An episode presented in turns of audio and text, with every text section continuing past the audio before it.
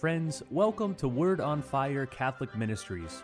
Word on Fire is an apostolate dedicated to the mission of evangelization, using media both old and new to share the faith on every continent and to facilitate an encounter with Christ and His Church. The efforts of Word on Fire engage the culture and bring the transformative power of God's Word where it is most needed. Today, we invite you to join Bishop Robert Barron as he preaches the gospel and shares the warmth and light of Christ with each one of us.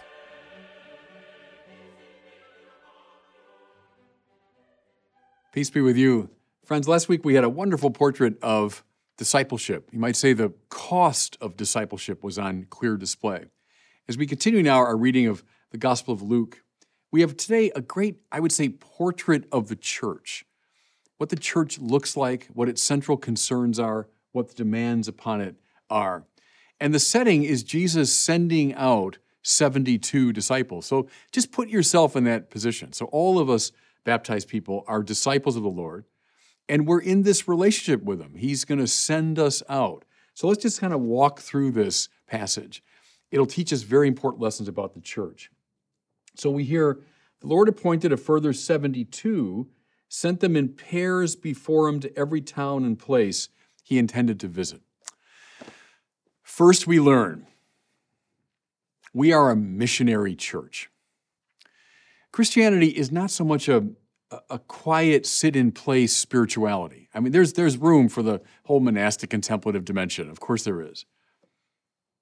But the basic thrust of Christianity is toward mission mittere in Latin, to send, and, and mission just comes from that word. We are sent out. The gospel is not for us simply to savor for our own edification. I mean, we can and we should, but then the impetus, the trajectory is always toward sharing it. Now, I, have said this many times, but I think for a lot of the ordinary baptized, they don't think of it that way. They think, yeah, I'll, I'll go to Mass and I'll receive the sacraments and I'll try to be a decent person, but you know, I'm not a missionary. I'm not like a, a, a priest or a bishop or a, a sister or a professional missionary. Well, you might not be crossing the ocean. But yes, as a baptized person, you're like one of these 72. You've been sent on mission. See, what would your life look like? Just think about this. If when you woke up in the morning, you said, Now, how will I bring the gospel of Christ to somebody today?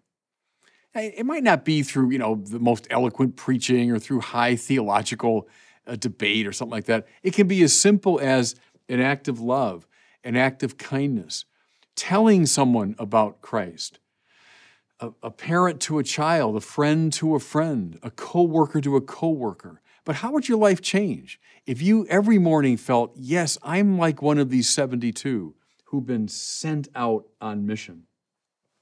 I love the fact he sends them in pairs. It's very important. We do this work in relation to others. There's something I think repugnant to Christianity and the idea of a single person doing his or her work. There's a marvelous movie with uh, Robert Duvall called The Apostle. Came out, I don't know, maybe 25 years ago now. Really good movie about this uh, complex, conflicted man who was a preacher, but also a deeply flawed human being.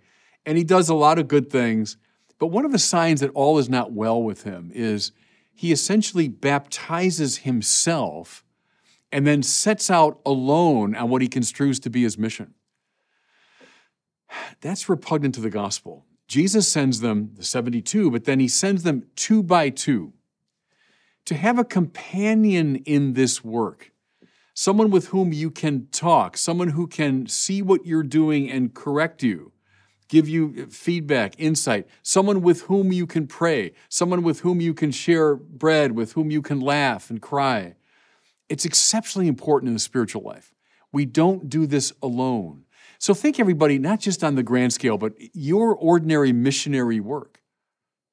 You know, with coworkers and with family and with friends and so on that you're not doing it alone. You're not just on your own, but you're always in communion with someone else doing the same work. Just think of so many people across the ages. you know, Benedict and Chrysostom, Jerome, Francis and Clare, Dominic, uh, uh, Mother Teresa, Ignatius, they all drew to themselves people. They might have begun, think of Ignatius beginning in that cave at Manresa, was kind of on his own, but for his great apostolic work, I mean, he gathered to himself this society of Jesus. Mother Teresa indeed started off more or less on her own, but very quickly, former students came to her and her order grew and grew. Same with Francis. He begins in a kind of solitary attitude, but then very shortly, people come to him. The Lord sends us out two by two to do his work. Okay, let's keep listening to the Lord. The harvest is rich, but the workers are few. Therefore, ask the harvest master to send workers to his harvest. It's funny, everybody, but this is a it's an occupational hazard in a way of, of spiritual people, religious people, is we start to think this is our project. So we, we get into it, whatever your work is of, of teaching or catechizing or, or missionary work, evangelization work, caring for the poor, whatever it is. You start to think, oh, this is this is my program, and I'm going to come up with my plans, and you know, we'll have our meetings and we'll determine what we're going to do. Uh, I mean, okay in itself, but in the Bible, everybody, nothing great ever happens apart from prayer. Let me just say that again. Nothing great ever happens apart from prayer. Yes, plans and projects and all that, fine. But if and only if it is sustained by, animated by, backed up by prayer, ask the harvest master. I know this sounds maybe overly obvious, but you know, even in, in pious parish settings with you know good dedicated religious people if you ask the simple question well have you have you prayed about this? Before your meeting before your your strategizing session before you launch your program did did you pray about this? Did you ask the lord of the harvest i might have told you before this story but i've always been impressed by it the, the great billy graham you know the evangelical preacher uh, always sent a team ahead of him a year in advance of one of his crusades in, in, a, in a great city. He'd send the team not to do logistical work, but to pray. Their whole job was to pray for the success of the mission. That's good. Ask, ask the harvest master. So, whatever you're doing in the church, pray, pray, pray. Okay, let's keep listening to our Lord. Do not carry a walking staff or traveling bag. Wear no sandals and greet no one along the way. There's just something about poverty and simplicity of life that makes you a more effective evangelist and missionary. Now, I say, look, I, a lot of my work is in evangelization. I, I say this, you know, with a certain self-reproach. I mean, we're, we're all sinners. I'm a sinner. Um, but those who live a, a simple life, a life of of poverty, I think have a greater efficaciousness when it comes to proclaiming the gospel. He has been so good here as Pope Francis, reminding us of this fact. I remember uh, this was 2015. I just been named a bishop, and we were all in Washington, and the Pope was coming to visit, and, and so all the bishops were standing out on the front steps of St. Matthew Cathedral in Washington. And there's all these limousines and big fancy cars because politicians were there and so on. And then up comes this little this little dumpy car, and it was almost comical, like a like a clown car. And up it comes, and out of it comes the Pope. And you know, I to this day, that's many years ago. I remember the power of that symbolism. Somehow, when we denude ourselves of a lot of the goods of the world, we're not relying on that, but relying on God's providence. Somehow, we have a more effective um, evangelical uh, power. So don't carry a walking staff or traveling bag. Wear no sandals. Strip yourself of some of the accoutrement of life, and you might find yourself relying more on God's providence. Now, notice a kind of flip side to that. The very next thing the Lord says Stay in the one house, eating and drinking what they have, for the laborer is worth his wage. So, yeah, poverty and simplicity of life, absolutely. But is there an obligation on the part of believers to support those who do the explicit work of the church? Those who are, are the preachers and, and the celebrators of the liturgy and those who are caring for the poor in a formal way. Is the church on for supporting them? And I think the answer clearly is yes. The, the worker's worth his wage.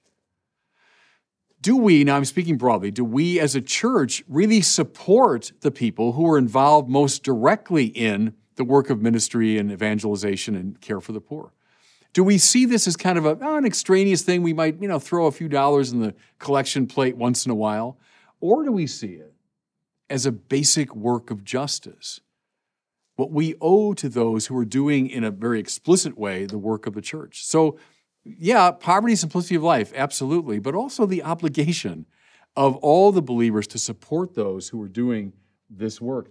You know, just, I know from many years of leadership in the church, we'd have nothing in terms of parishes, hospitals, schools, seminaries, uh, institutions, were it not for the extraordinary generosity of, of lay people. Good, responding, I think, precisely to this that the worker is worth his wage. Good. Thank God for those generous people. Okay, just a few more. What should the minister do when he gets to the city? Jesus says, cure the sick there.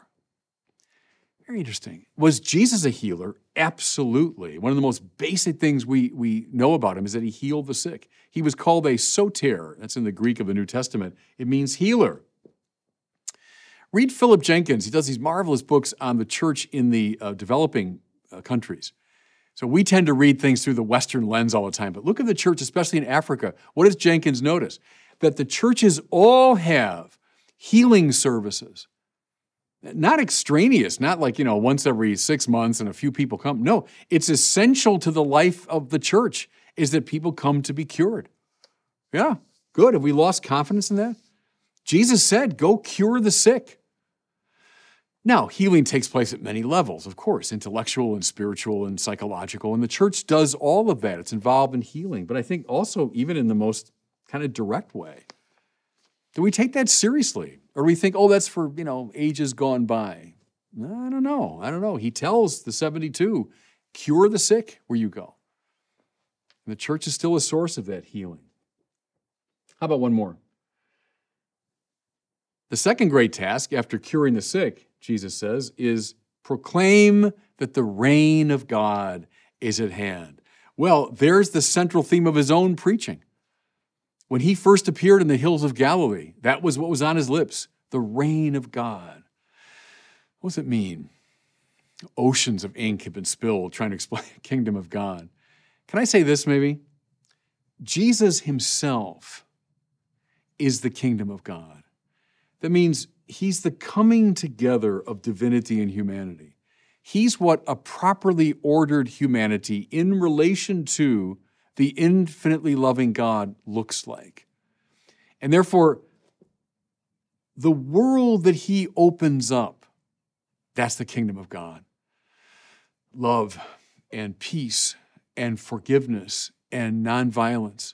Love, especially of one's enemies. Think of the world in all of its manifestations of cruelty and hatred and injustice and violence and, and scapegoating and all of that. That's the kingdom of the world. Jesus, in his own person, is the reign of God. He's the kingdom of God. So, what do we do as a church? We proclaim him, we announce him, we offer him to the world. And it's a challenge to the earthly kingdom that dominates our thinking and our behavior. Okay? So, there you got it. Go back to Luke chapter 10, review this gospel, fellow baptized people, and you'll see step by step what the church ought to look like, what the church ought to do. And God bless you. Thank you for listening to this week's homily from Bishop Robert Barron. For more resources from Bishop Barron, please visit wordonfire.org.